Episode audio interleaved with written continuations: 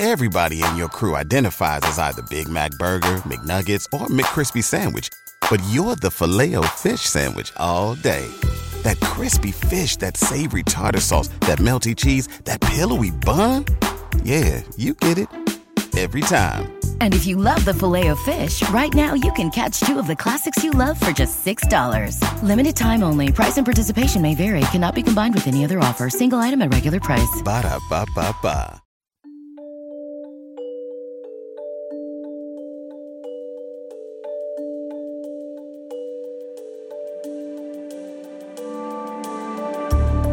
This is the History Worth Saving podcast. I'm Matt Jolly. On this show, we're talking to makers this month, and today is no different. My guest is Frank Allen Rogers. Today, he's a fiction writer, but he got his start by writing for a company that a lot of folks will remember. Some may not, but if you're a maker, then the name Heath means something to you. The Heath Company, Heathkit. They made everything you could possibly imagine in kit form. So if you were an electronics guru and you always dreamed of building your own ham radio kit, Heath made the kit. And Frank Allen Rogers was the technical writer, one of many, behind the instruction manuals, behind all of the corporate documents, all of that stuff. Frank knew how to do, and he was very good at it. Nearly 20 years he wrote for Heath. But then this light in the back of his head grew brighter as his career went on, and eventually Frank Allen Rogers retired from a day-to-day job. He owned his own business for a while and embarked on this quest to become a fiction writer. His latest book, called Glitter on the Rocks, is out, and I'm proud to call Frank a friend. We're members of the same Writers Guild, but the reason that I wanted to have Frank on is because he got out there and he made it happen. He worked an entire career, and then there was this pivoting moment where he said, you know what, I've always wanted to do this. It's time to do it.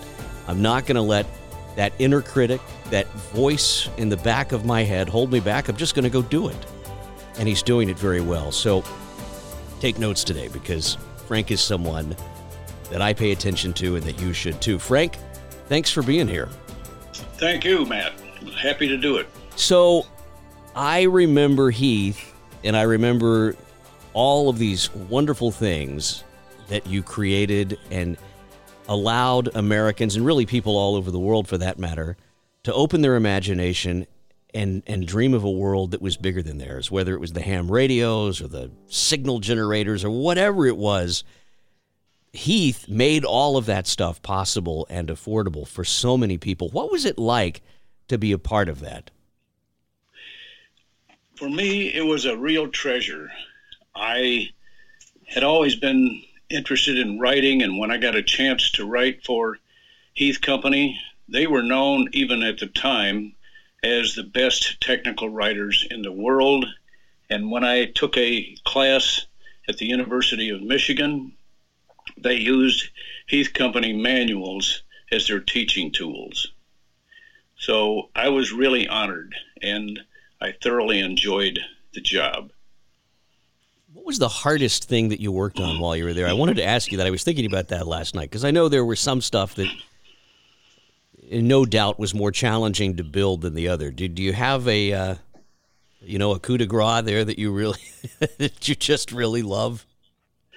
We sold almost everything you can imagine that you could put together in kit form. We turned it into a kit form. It went from stereos, ham radios, of course, to boonie bikes, and just about everything in the audio department, speakers, etc. The toughest thing I remember was actually a car alarm that you would fit to your own car, because there were so many extreme variations, so many different kinds of cars on the market. We wanted it to fit all of them if we could, and that was a big challenge. I think about Heath, and I think about how challenging this stuff was to make. I mean, even back then, if you're saying it was a challenge back then it must have, it would just be impossible today, because I don't think it's that we couldn't do it. I think it's that we don't know how to do it today. Agree or disagree on that? I would agree with that 100%. Unfortunately, the company is no longer in business for a couple of reasons, I guess. But I think one of the biggest ones is that our customer base had been cultivated over the years. They published, Heath Company published magazines every quarter for whatever they had new, and featuring all the existing kits, of course, also. And we built up quite a customer base over the years. And though it doesn't sound like a lot of money now, at one point we were selling more than $100 million worth of kits every year. So we had a decent customer base. You know, I think part of it, I mean, just exploring this, because what's so interesting about this to me, especially from a historic perspective, is that Americans back then, talking, you know, all the way back from the 40s on, really, and even before that, were incredibly inventive, and we were tinkerers. We were always in our shops doing something behind the house or building something, but part of that was out of necessity. You couldn't buy this stuff anywhere. I mean, where could you go and buy a car alarm off the shelf? In a lot of cases, you did. You had to make it, and Heath was sort of that bridge between where we're at today with China and all of these offshore manufacturers that can make this stuff so inexpensively, and then where we were back then, where we had the technology, but we didn't have a way to make it inexpensively and affordably for Americans. So Americans were inventive, and they made it themselves with help from you and your other writers at Heath. Do you think any of that stuff could work today? Was it a better America back then when we were inventive and doing this kind of stuff, or is it that we've just moved on from that and we've matured as a society and now we buy it? Where do you think that stands, Frank? I'm not sure if I guess it depends on your understanding of the word matured. So I sometimes think it's the opposite, because it seems to me that during that time Heath Company started in the late 1940s, and I think, as you just said, there were a lot more people, most people, as a matter of fact, back then, who relied on their own ingenuity and their own skills and whatever they had around them to make life better for themselves. And I don't believe we have that same society today. Most of the younger crowd grow up with everything done for them, and all they have to learn is how to operate it. Computers, cell phones, of course, and a thousand other things. So I think our nation has, I don't know if you call it advanced, certainly in some ways, but they've moved from that era when so many people did things on their own. Well, and I think it's only fair to mention that today there are a lot of innovative Americans out there. They're doing things with the connectivity, though. I mean, today our refrigerators and our washing machine, all of that stuff is connected now, and it has automated features. But the fact that you would build something like a washing machine or a car alarm or a radio to speak around the world, I mean, that to me is a much different place. And you know, quite frankly, Frank, when I think back about the Heath Company and building some of this stuff, I mean, there was a lot of work that went into this, from soldering all of the, you know, the components on the board together and then assembling the, you know, the actual structure of the device, whatever you were building, the case and all of that stuff. I mean, there was a lot of knowledge that went into that. And one of the things that does worry me, especially right now, as we're seeing the effects of the pandemic on our country and so many other things, it makes me wonder if we've sort of thrown the baby out with the bathwater. I hate to use that cliche, or any cliche, especially with a writer on the show, but it's the truth. Well, but it fits. Yeah, and so, you know, are we going to build victory gardens to feed ourselves, or are we going to continue to buy cheap stuff from the grocery store? I mean, we've been worried about toilet paper for how many months now, and I'll never forget, I was standing there in line at a store, and a lady said, I don't understand why people are worried about toilet paper. They ought to be worried about food. Yeah. And, you know, that to me was this moment, obviously an older lady than myself, but she said that with such authority and such conviction. And it just made me think, you know, my goodness, our priorities are sure misaligned right now. And moving forward from that, you know, well, where do we go? Well, part of that is understanding that, hey, this is where we came from. There were guys like Frank Allen Rogers who made a career out of this, telling us how to assemble this stuff, sort of holding our hand. But it is a big jump. If you don't know how to solder, if you don't have any technical aptitude, I don't know if you could do this. The good news is some of this stuff is still on one of the world's greatest resources, and that is eBay. So if you want to start building something like this or trying your hand at it, well, you can reach out to Frank after the show, and maybe he can call you with that calming voice and maybe walk you through steps A through B or something. So let's get into this now about your book, because you became a fiction writer. And one of the stories that I love about this is your ride following the last trail of Billy the Kid. You've become a Western writer. At least I don't want to pigeonhole you, but you've become a Western writer, and a darn good one. And part of this came from inspiration on a ride that you took where you literally followed the last trail that Billy the Kid took. Can you tell us about that? Yes, it was in 2005, and it's an event that happens every year in the spring around the time that the real Billy the Kid made his flight from Lincoln, New Mexico, and the one I did had 20 writers and a few people who worked with and for the writers, and we rode across the desert, and in the high desert there, elevation was only 7,000 feet. Across the desert, over the top of a mountain, down through the valley, and through all kinds of brush, jumping arroyos, things I had never done on a horse. But it was an extremely tough ride for me, and for a lot of other people too, but the highly experienced riders didn't have much of an issue. And during that trip, each night we would stop at a ranch, a host ranch. We slept outside, but we stopped at a host ranch, and we got to know the people who ran the ranch, etc., and even got a chance to participate in some of the activities, like roping calves and branding them. I did not thoroughly enjoy branding a calf, but it was a unique experience. That was the first time I'd been on a horse, probably in 5 years or so, and it was a really tough ride for me physically. I got saddle sores so bad I could hardly walk until one of the lady riders suggested that she lend me a pair of pantyhose. And I thought she was kidding. She wasn't. She said they'll make a world of difference. So I tried it, and she was right. They did.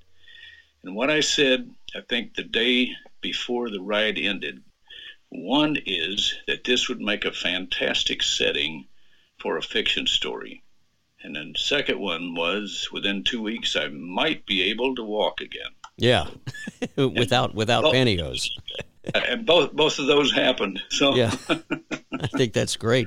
What did you take away about Billy the Kid? Because he's such an iconic figure in the American West. Any thoughts on that? I mean, there's a lot of people that think he went on to live a normal life after all of that, and then there's the other school of thought that says no, he was dead right there. I mean, what do you think? Well, he didn't go on to lead a normal life, because he didn't go on to lead any kind of life. He was taken out of action, shot by the Lincoln County sheriff about 2 or 3 months after he escaped, and he's buried in New Mexico there, yeah. At Fort Sumner. And but I did gain a whole new respect for him, and I did some additional research before I started writing the book. Now, my novel didn't include him, But it's, I gained a whole new respect for the man when I found out a lot of things that happened to him along the way in his life as just a kid, as the name implies.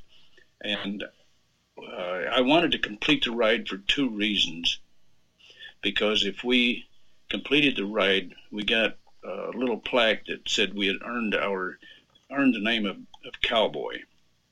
And I also got a license plate that says Billy the Kid on it. So that there was some inspiration there. All that for a badge and a badge and a gun, right? So there you go. Yes. I love it. Well, your new book it has nothing to do with Billy the Kid, but it has everything to do with the rodeo. I think that this is a topic that a lot of Americans can appreciate and understand, but Glitter on the Rocks, talk to me about this, because I read it over the course of about 2.5 days, and as I sent you in a text message, you dirty rat, you've kept me up to 3 a.m. for the last few nights. And it's the truth. I mean, it's one of these books that you get into it and you just want to keep getting to the end, although that should be the joy in it, is but it's not. It's a book that you have to read in a hurry, and I think that's a good thing. Well, thank you, Matt. All of my stories are inspired. The first one, of course, was inspired by that ride I did, and Glitter on the Rocks was inspired by a song that I had heard a few times. It was released by Dan Seals several years ago, and the title of that one is Everything That Glitters Is Not Gold. And so I took that idea for a song, and I contacted the songwriter and talked to him about it, and he said, wow, that song's got legs. And we made a deal. I wrote the story, and in spite of all the effort it took, I thoroughly enjoyed writing that story. I enjoy all of mine, but I when I was done with it, I was satisfied that I had done a decent job with it. So thank you for your compliments. No, it's a fun book to read. It really is. And having been around the rodeo some, I mean, you can see sort of the transparency in it all, if that makes sense. I mean, there is a lot of stuff that goes on behind the scenes, as does in any type of sport or way of life. But you had a way of capturing these two characters in a way that I thought was just really honest and quite fun. And so the heartache and all of it is in there. But it's not a country western song. I mean, this is not, this is not a song about a guy that, his dog dies and his wife leaves him. This is just a real look at something that is very believable and could have many names attached to it in all reality. I'm sure there's a lot of people that are going to read Glitter on the Rocks and say, you know what, I know these guys. Have you had any rodeo cowboys come up to you and say just that they know this man or they know this woman? Because I'm guessing there is a lot of truth in this. I haven't yet, but I did see an article in a local magazine about maybe a year ago or less, and they interviewed a bull rider, and the bull rider is the main character in my novel, and I was honestly pleasantly surprised to see how he described what it's like riding a bull, and I was looking at my wife, and we were talking about it. I said, that's incredible. That's almost exactly what I wrote in the story. I do a lot of research. I want my stories to be as authentic as I can possibly make them. And that one took a lot of research, and I pictured myself on the back of a bull so that when I described the ride, it would feel real to the reader. That was my goal. Well, I think you've done a nice job of it. You're known for writing your dialogue. In fact, your dialogue is some of the best I've ever read. And it's fun to read your dialogue because it just sort of flows in a way that is so natural. And it's just a great read. And I would encourage anyone that A, likes rodeo stories, B, likes a good love story, and C, likes to read just in general. I think you would enjoy Frank's latest work, Glitter on the Rocks. It's a great one. Now let's talk about this journey into writing, Frank. You've said you always wanted to be a fiction writer. Yes. If and I know there's a lot of folks that fall into this category that have a great story, that have an idea, they want to write it. Well, you know, what do you tell someone like that who's in that position that's always wanted to do this? To go for it. Absolutely go for it. Because if you have a desire in your heart to write fiction or whatever, it won't leave you alone until you do it. And you won't know the exhilaration from writing a book until you've done it. It takes a lot of hard work, a lot of self-criticism, I guess I should say. Being able to go back through your work, edit your own material, and continually make it better before you put the book out for publication. So there's a lot of effort that goes into it, but if you're not willing to do that, you're going to sacrifice a dream that you may regret forever. I would have had I not written, not decided to give it a shot. And I guess first, the other thing too that I just wanted to point out is that it's not a race. There is no deadline. You can start, and if it takes you 10 years to finish it, it's okay. I mean, that's that's completely allowable, right? Yes. So don't worry about the time. Take the pressure off. Frank, you were saying. I could not have lived with myself, I believe, had I not fulfilled that lifelong dream that I've had. And I say lifelong, and it's about what it's been since I was a sophomore in high school. When I decided, after a specific assignment the English teacher gave us, which I thought was stupid at the time, to be honest, analyzing a story. I didn't see any reason for it. I thought, if you like the story when you read it, fine. If you don't, you're not different from a lot of other people. Some people like it, some people don't. But I did the assignment, of course, and what I discovered in that assignment was for my personal interest, was one of the best things I had ever learned in my entire life. And that was that there's a lot more to a story than just the words on the paper, and what the theme of the story is, what's the author's intent here, what do they really want me to take from this. And I learned a lot from it, and I knew at that moment when it happened that I had to write fiction. I just had to. Now, later when I started writing for Heath Company, I thoroughly enjoyed that job, and I learned a lot by doing that. Writing fiction is considerably different, of course, than writing instruction manuals. But right. Yeah, it takes a lot more in-depth research. But I learned a very valuable lesson from a friend of mine that I made on that ride, as a matter of fact. He's a Western writer, and he was on that ride to get the experience of the ride itself, and he was dressed as a Confederate soldier on that ride. I got a chance to talk to him later, and then to do some exchanges on email and phone calls, and his advice was, when you write a story, treat it as if it were a movie, and you're playing the part of every character you write.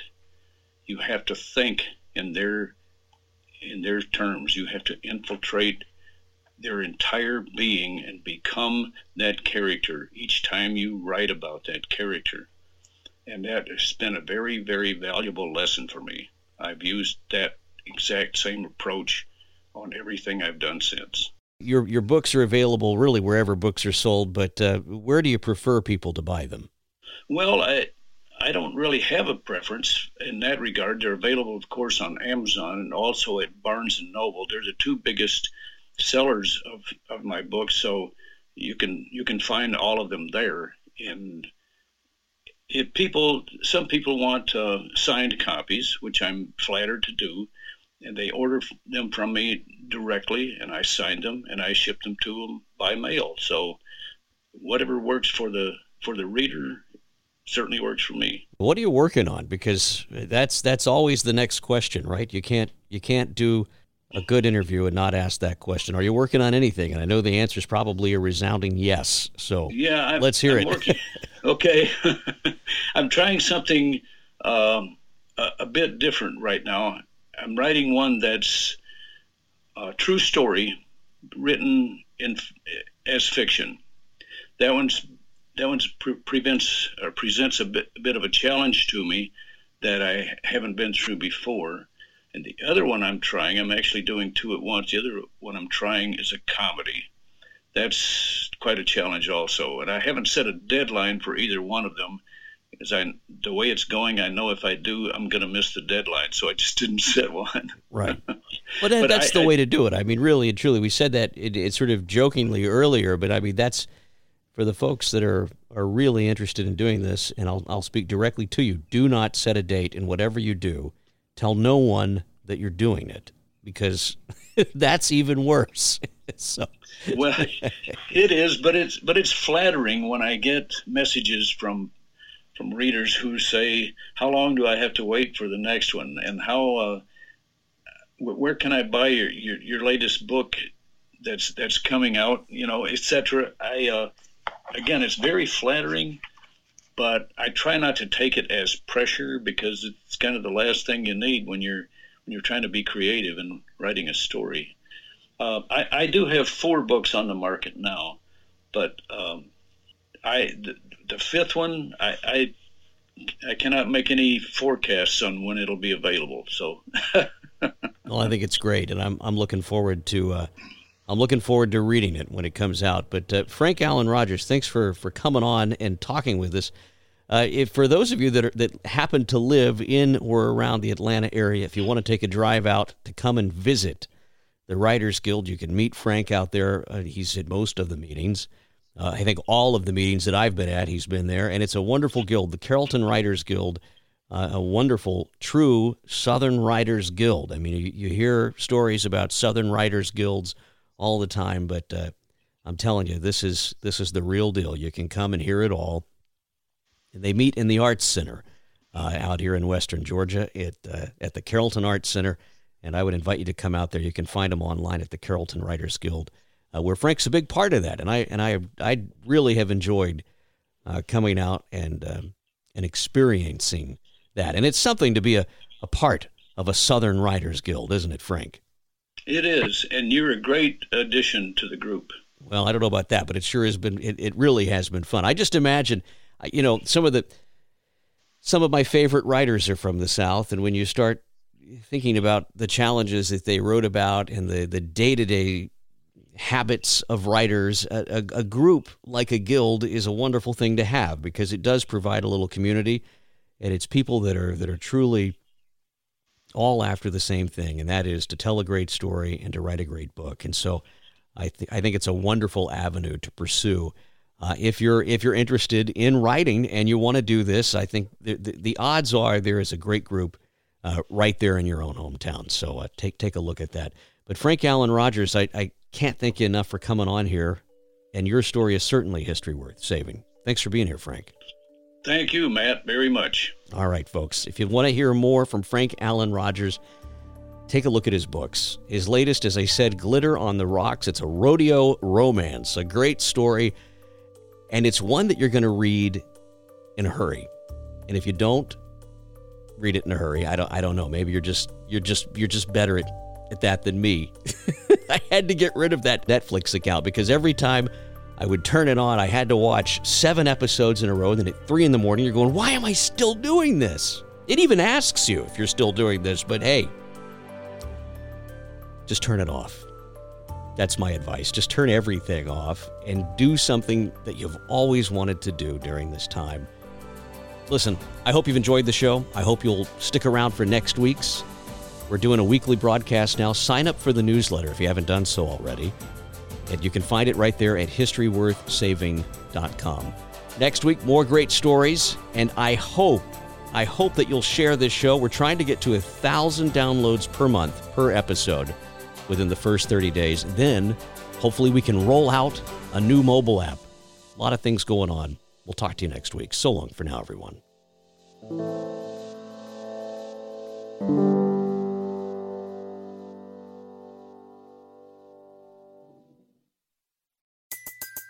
Everybody in your crew identifies as either Big Mac Burger, McNuggets, or McCrispy Sandwich. But you're the Filet-O-Fish sandwich all day. That crispy fish, that savory tartar sauce, that melty cheese, that pillowy bun. Yeah, you get it. Every time. And if you love the Filet-O-Fish, right now you can catch two of the classics you love for just $6. Limited time only. Price and participation may vary. Cannot be combined with any other offer. Single item at regular price. Ba-da-ba-ba-ba.